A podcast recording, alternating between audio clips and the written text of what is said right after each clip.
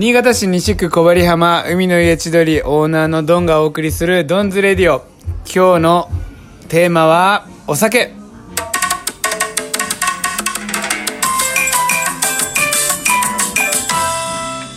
はい今日は、えーお酒について語らせてもらいましょう、えー昨日お便りいただきましたラジオネーム南波さんより。ドンさんはどんなお酒が好きなんですか？お便りありがとうございました、えー僕の好きなお酒は、まあ、昨日もちょっと言ったんですけど、えープラカップに入っているビール。これですね。これについて、えーちょっと深掘りしていきたいと思います。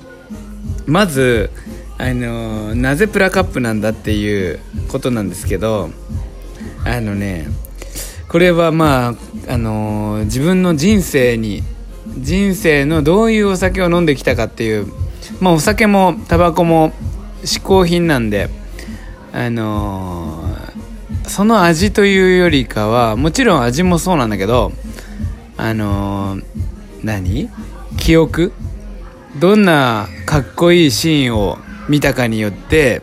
そういうのってこう決まってくる部分もあるでしょう。それで、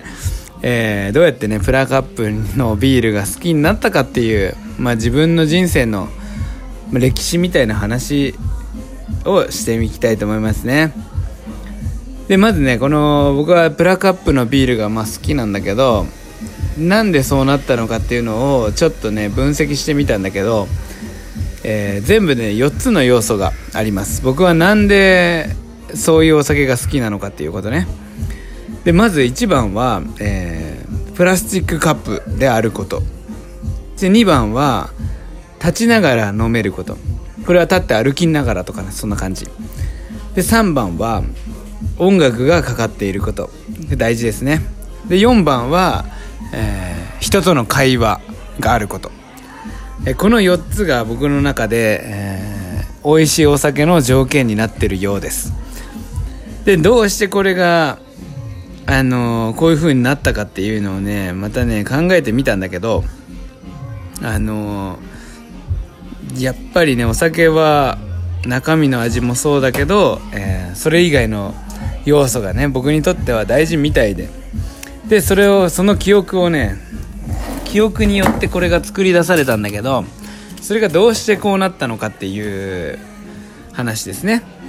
でまず最初、あの僕のお酒の歴史はえっ、とね若かりし頃にロシアに留学に行った時からね始まるんですよ。あのありがたいことにロシアに留学する機会が、まあ、留学じゃないな。ロシアにホームステイに行く機会があってあの1週間だけの滞在だったんだけどその時にウラジオストクの、あのークラブにね行く機会があったんですよ。でそこで、あのーロシアのクラブでねまあすっごい、まあ、景色を見たんだよね。でその時も何が手元にあったかって言ったらプラカップで飲むビール。そしてウォッカとかロシアだからウォッカとか。そういうのもあったんですね。でもちろん音楽がかかってた。クラブだからね音楽がかかってたしクラブって言ったらやっぱりカウンターで飲み物を注文するでしょ。居酒屋とかと違って席で注文しないからカウンターで注文してそのままこう歩きながら飲んだりとかもちろん席に座ったっていいんだけどあの歩きながら飲んでそして、えー人との会話があるよね。席について喋ったりとかカウンターの周りでなんか知らない人とコミュニケーションがあったりとか。そういうのがまあきっかけっていうか一番最初の、まあ、お酒との出会いですよね。そのお酒との出会いがあってからの、えー次はね、えー今度イタリアに料理の留学っていうのを、えーまた行く機会に恵まれたんだけど、えその時も今度は、えフィレンツェでイタリアのフィレンツェという街でこれまたねあのすごいすごいクラブがあってあのそれはね野外クラブだったんだけどでっかい公園の中に5個ぐらい大きなクラブが入ってるっていう感じで。でそこをなんか夜な夜なあの巡って遊んでいたんですね。で一つやっぱ一番印象深いのはあのプールがあるクラブがあって野外でプールがあってそのプールサイドになんか小屋があってねそこで飲み物が頼めるみたいな。でそこでももちろんさっき言った4つの条件ですね。プラカップであること。で立って歩き回れることして音楽がかかっていること。で人との会話。これがもう一回僕の、まあ、脳に刻み込まれたっていうかロシアで衝撃を受けてもう一回イタリアで衝撃を受けて。であのー、こんな2回もね、えー、衝撃を受けたもんなんで僕はもうこういうお酒の飲み方っていうのが好きになっちゃったなったなっちゃったんですね。で今それをねなんでそあのー、それをどうやってまあ体現してるかっていうと、え、僕がやってるこの海の家千鳥は、まあ、それを目指しているというかあのそういうお酒の楽しみ方を、まあ、目指している場所なんですね。なので例えば音楽はちょっと大きめの BGM がかかってるしえ他のバーベキューの予約のお客さんとかとのコミュニケーションができるようなデザインというかねみんなで一緒にビーチフラッグやってみたりとかあの、他の人の、なんだろうな、乾杯に参加したりとか、まあそういうのを、あの、なんていうの、斡旋してる、斡旋してるじゃないんだけど、何、エスコートしているっていう、まあ、部分もありますね。で、あとは立って歩き回れることっていうのは、飲み放題の時とかね、普通にまあ注文くれる時もそうなんだけど、あの、カウンターで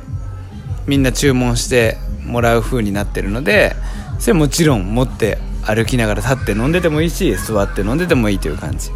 そしてプラカップですね。これはやっぱりガラスだと、あのー、海で裸足の人もいたりする中でやっぱりねグラスとかで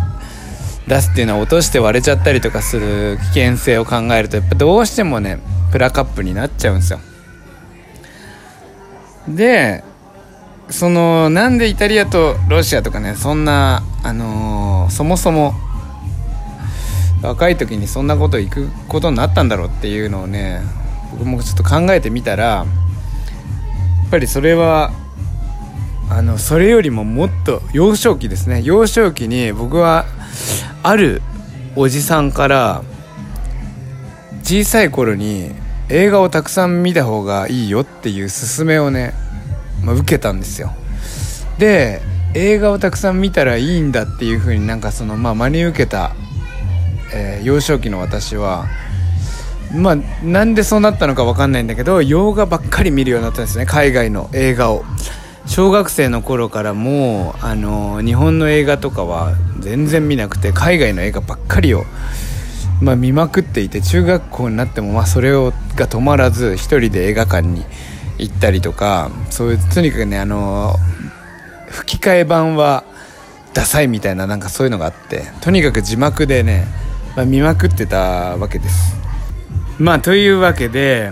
えー、幼少期に受けた映画の衝撃洋画ですね。海外の映画ばっかり見てた。そしてそれが、えー、自分の進路を、えー、海外に導いた。そしてそこで受けた、えー、クラブでの衝撃が、えお酒の好きな飲み方を、まあ、決めたっていうまあ、そういう歴史ですよ。そして自分がこうやってお店をやっている時に、えー、その時の記憶を若かりし頃の記憶をこう手繰り寄せるっていうかそれであの時にあの時の受けたこの感動をみんなにも与えたいっていう、まあ、そんな感じですね。というので、まあ、結論えー、ドンさんはどんなお酒が好きですか、まあ、結果簡単に言えばプラスチックに入ったビール。なんだけど、えー、歴史がこのぐらい詰まっている。っていう話でした。それでは今日はこの辺でさよなら。321乾杯！